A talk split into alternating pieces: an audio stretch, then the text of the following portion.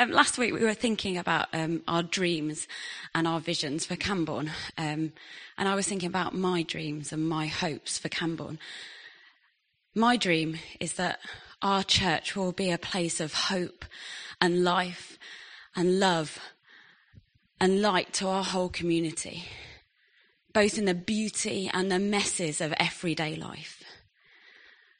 My dream for the children and every child in Camborne is that they will grow up knowing unconditional love and that they will have the support and the opportunities to reach their full potential.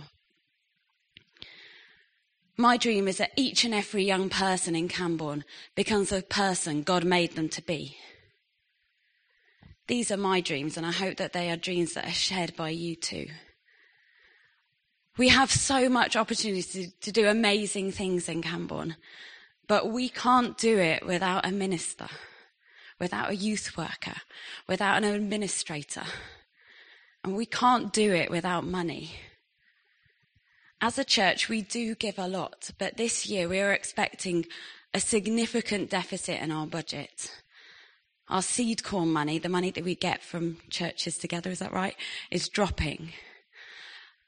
And last year, the only reason that we covered our deficit was because of the seed corn money that we had and because of the gift aid that we had, which everybody gave so generously too.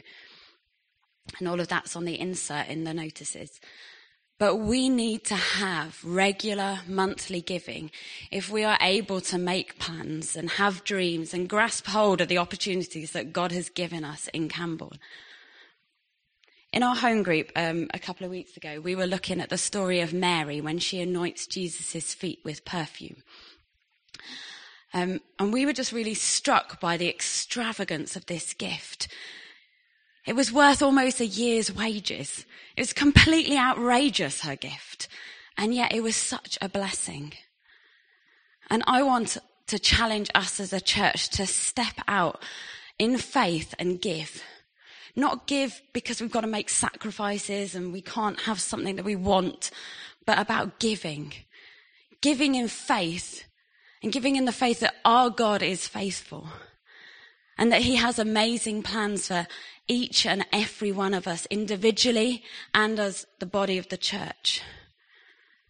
Giving in the faith that he promises us all that if we give, we will receive in good measure pressed down and to overflowing.